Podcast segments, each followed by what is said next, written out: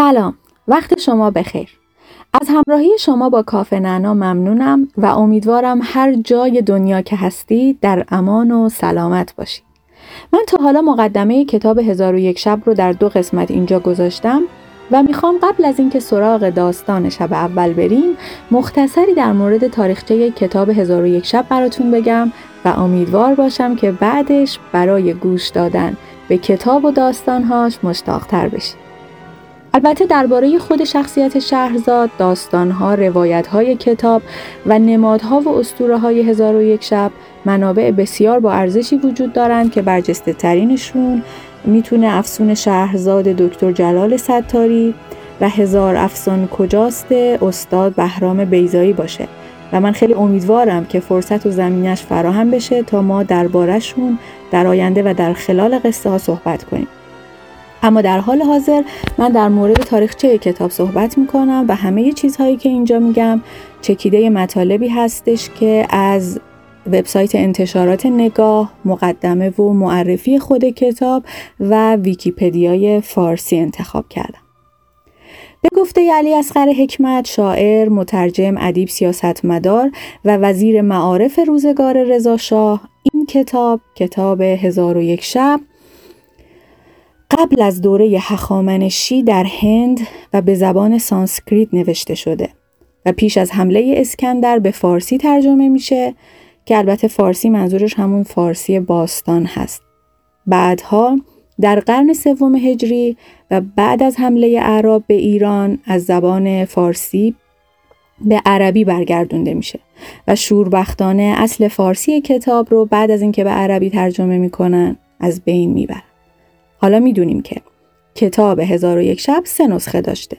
نسخه هندی به زبان سانسکریت، نسخه ایرانی به زبان فارسی باستان و بعد نسخه عربی که در زمان هارون الرشید از زبان فارسی به عربی برگردونده میشه. گفته شده هر بار که این کتاب به زبان تازه‌ای ترجمه شده، داستانها و روایتهای جدیدی هم بهش اضافه شده که قطعاً از زیبایی کتاب کم نکرد. در نهایت این کتابی که امروزه در دسترس ما هست و به طور اخص همین کتاب که ما الان داریم دربارش صحبت می کنیم در زمان محمد شاه قاجار و به خواسته شاهزاده بهمن میرزا توسط ملا عبداللطیف تسوجی به فارسی برگردونده شده.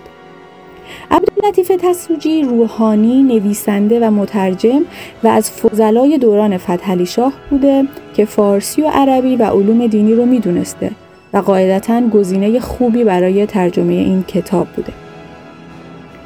در متن عربی کتاب هزار و یک شب شعرهایی به زبان عربی وجود داره که لازم بوده در ترجمه فارسی به فارسی برگردونده بشن. به همین منظور میرزا محمد علی خان اصفهانی متخلص به سروش شمس و شعرای اصفهانی در ترجمه این کتاب به یاری عبداللطیف تسوجی میاد و برای شعرها معادلهای فارسی مناسبی یا انتخاب می‌کنه یا خودش شعر میگه. حتما اگر فقط همین مقدمه رو هم تا حالا گوش داده باشید متوجه استفاده بسیار زیبا و به جای اشعار در متن کتاب شدید. این مختصری در مورد تاریخچه کتاب بود که به نظرم دونستنش خالی از لطف نیست. البته همچنان در مورد کتاب حرفها بسیاره مثل اینکه شرقشناسان و محققین معتقدند که با توجه به فضاهای گوناگون زمانها و مکانهای مختلفی که در کتاب وجود داره از بصره و بغداد تا قاهره این کتاب رو یک نویسنده ننوشته و به دست گروهی از نویسندگان نوشته شده. البته این موضوع بحث ما نیست اینجا بعدا در موردش صحبت خواهیم کرد. من به همین مقدار از تاریخچه بسنده می کنم یه مختصر و خلاصه ای از مقدمه داستان هم براتون میگم.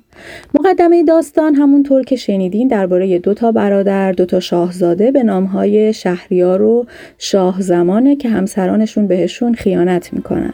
شاه زمان قلمرو پادشاهی و دیار خودش رو ترک می‌کنه و پیش برادر شهریار میاد. شهریار اما خیلی براشفته و عصبانی بوده و برای جبران و انتقام خیانت همسرش دستور میده که هر شب یکی از دختران شهر رو به بارگاهش بیارن تا به عقد خودش در بیاره و فردای اون شب جان دختر رو می‌گرفته. این داستان تا جایی ادامه پیدا می‌کنه که دیگه هیچ دختری در شهر نمیمونه. وزیر دربار دو تا دختر داشته و بسیار حراسان و براشفته بوده اما شهرزاد دختر وزیر خودش پیشنهاد میده که پدر من رو به عقد شهریار در بیار و پدر با علم به درایت شهرزاد این کار رو می‌کنه.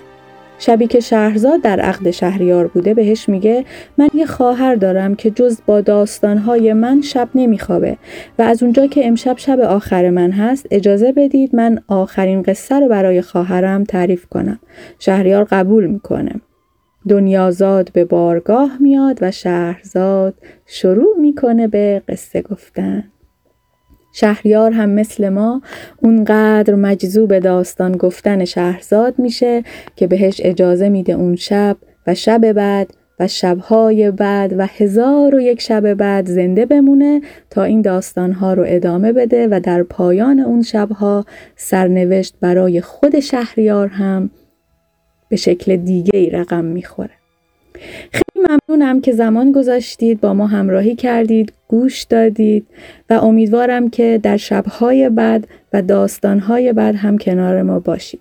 ما هزار و یک شب رو ادامه میدیم و در کنارش از نویسنده های دیگه داستانهای دیگه هم خواهیم خوند.